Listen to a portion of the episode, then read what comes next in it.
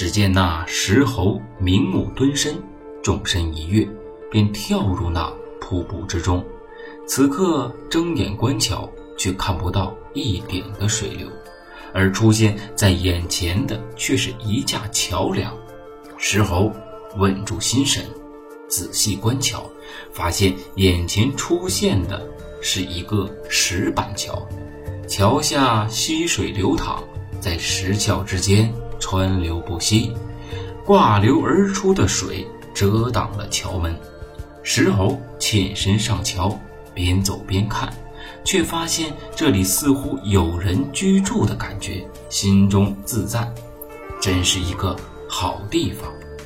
眼下之景可谓是美不胜收，翠藓堆栏，白云浮玉，光柱摇曳，烟雾云霞，虚窗净室，别致典雅。其中乳窟龙珠一挂，银回满地奇葩。炉灶旁牙纯火计，尊垒靠岸见窑渣，石桌石床真可爱，石盆石碗更甚夸。又见那一杆两杆修竹，三点五点梅花，几树青松常带雨，浑然像个人家。石猴看罢多时，跳过铁板桥，左右观瞧。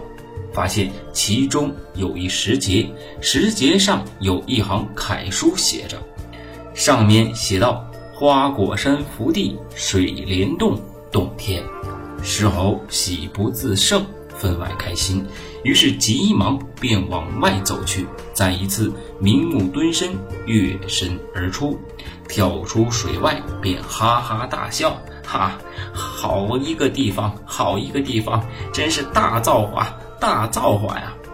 众猴将石猴包围住，问道：“里面是怎么个情况？那个水有多深啊？”石猴摆了摆手，说道：“没水，没水，里面有一石板桥，桥的那头是一个天造地设的家当。”众猴道：“家当？里面是个怎么个家当？”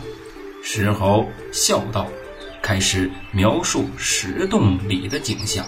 这瀑布后面有一石洞，石洞之后有一铁板桥，桥边啊有花有树，还有一石室。这房间内呀有石灶、石椅、石碗、石盆、石床，哎呀，什么都有，什么都有啊！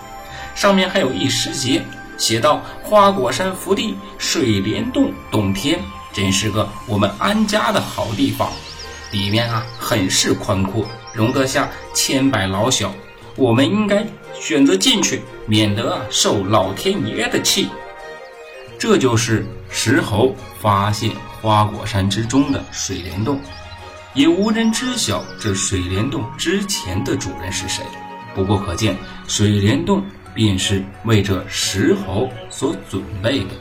因缘使然，促成一副自然的情怀。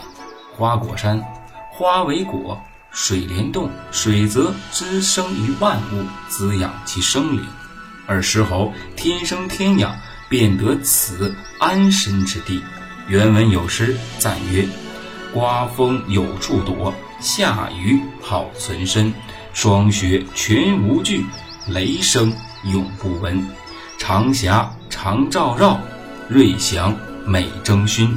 松竹年年秀，奇花。”日日新。